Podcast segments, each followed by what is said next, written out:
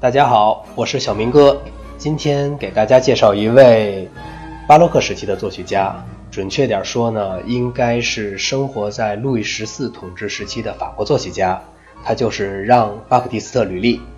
吕利一六三二年十一月二十八日生于佛罗伦萨，一六八七年三月二十二日卒于巴黎。吕利被称为十七世纪法国音乐标签似的人物，他靠的是皇室的保护和资助啊。使他在法国拥有音乐独裁者的地位。这个他的创作风格呢，与国王路易十四的艺术趣味密不可分。对于这位作曲家的评价呢，也是褒贬不一的。吕利的同乡罗曼·罗兰在他的《音乐的故事》这本书里面，对吕利是大加赞赏的。可是，在那个保罗·亨利朗的书里面，却认为他是一个凶恶的阴谋家，是个精明的生意人和房地产商人。吕丽的童年时代呢，充满了传奇色彩。嗯，人们都很难说得很确切。有一说呢，他是出生在一个农场主家庭。但是从一些权威的传记作家的读物中可以看到啊，吕丽应该是出身于一个普通而贫苦的家庭。但是吕丽自己并不这么宣称。吕丽一六四五年之前都生活在意大利。他是被一位叫做吉斯的公爵发现，并被带到了巴黎。这位吉斯公爵呢，是在他壮游的途中，在意大利遇到了吕利。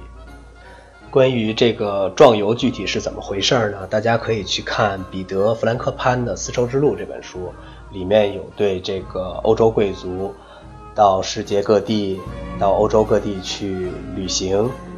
至于吕丽为什么会被带到法国呢？这个要感谢路易十四的堂姐，一位生性任性的蒙庞西耶大小姐。这位大小姐呢，要找一个漂亮的意大利小男孩，要能够和他用意大利语交谈。所以呢，那个吕丽被发现，被带到了巴黎，在他身边做侍童。当时吕丽大概十三岁，正在学习吉他。呃，人们都说吕丽长得丑，被安排到厨房里面做杂活儿实际情况并不是这样的。一六四五年到一六五二年间呢，吕丽一直在跟随这个宫廷乐长米歇尔·兰贝尔学习音乐。一六五二年呢，吕丽终于熬出头了，他进入了路易十四年轻的随从人员行列，成为国王的宫廷乐队成员。之后，吕丽晋升的非常快。一六五三年，他就被任命为国王的器乐作曲家，创作出自己最早的几部芭蕾舞剧。之后又过了几年，到了一六六一年，吕丽也终于被任命为宫廷乐长了，负责掌管颇具规模的宫廷乐队。而且同年，他成为了法国公民。吕丽事业有成啦，肯定就要开始考虑自己的个人问题了。于是，在一六六二年，吕丽结婚了，在圣厄斯塔基与米歇尔·兰贝尔的女儿玛德雷娜结婚。路易十四还有他的两位王后都见证了吕丽的婚礼。从一六六二年开始，一直到一六七一年，吕丽一直与莫里埃合作创作喜剧芭蕾。在此期间呢，吕丽显然是积累了大量的财富。一六七一年，吕丽吩咐丹尼尔。基塔尔在小香榭丽舍大街四十五号为其建造一栋华丽的住所，吕丽在此地一直居住到一六八三年。后来，吕丽在同一条大街的四十七号又建造了一座以盈利为主的出租房屋。一六七二年以后呢，吕丽和莫里埃的合作就终止了，他们俩因为种种的原因出现了决裂。一六七二年到一六八六年的时候呢。吕丽与基诺合作，开始创作歌剧和抒情悲剧。其作品首先在宫廷里面首演，而后又在皇家音乐剧院演出。从1673年开始，吕丽在皇家音乐剧院不断推出他的歌剧创作和演出。1681年的时候呢，吕丽迎来了他人生的巅峰了。他被国王路易十四封为贵族，并授予顾问秘书的头衔。六年后，一六八七年，吕丽在庆祝国王手术康复的演出感恩赞的时候，不小心用指挥棒戳伤了自己的脚趾，后来伤口感染了，三个半月以后死于败血症，葬于小神父教堂里。在他死后呢，经过对他财产进行的估算，呃，也不知道为什么在人家一死立即就对财产进行估算啊，呃，吕丽的资产可达八十多万里弗尔，呃，根据现代音乐学家茹尔。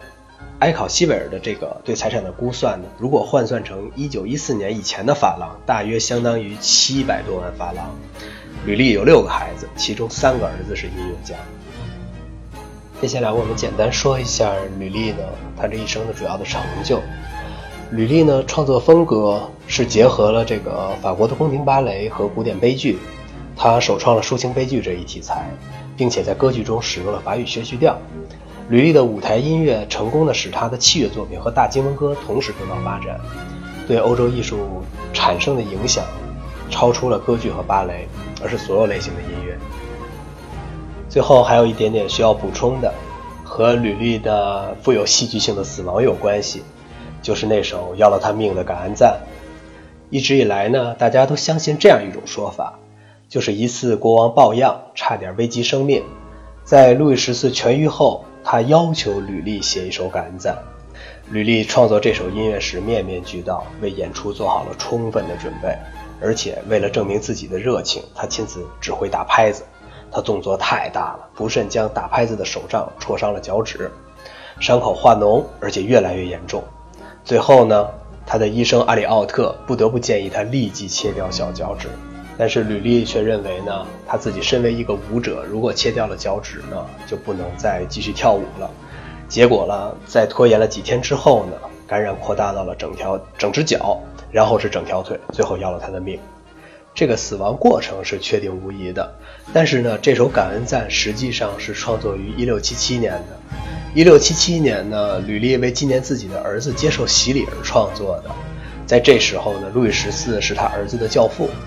两年以后呢，这部作品在奥尔良大郡主的婚礼上再次演奏，然后就是要了吕丽命的这次演出了，是在1687年的一月八日，为庆祝国王痊愈，又一次演奏的感恩赞。可以确定的是呢，这次演出的乐队非常庞大，有三百名演奏人员参与了演出。在第一期节目中呢，我为大家简单的介绍了一下吕丽的生平。在接下来的节目中呢，会为大家介绍吕丽这一生中的主要创作。打算在第二期中呢，着重的介绍一下吕丽为法国歌剧做出的贡献，就是他独创的这个抒情悲剧这一题材。之后呢，就想接着介绍一下吕丽所创作的经文歌了。最后是想介绍一下吕丽在音乐史上面的主要贡献。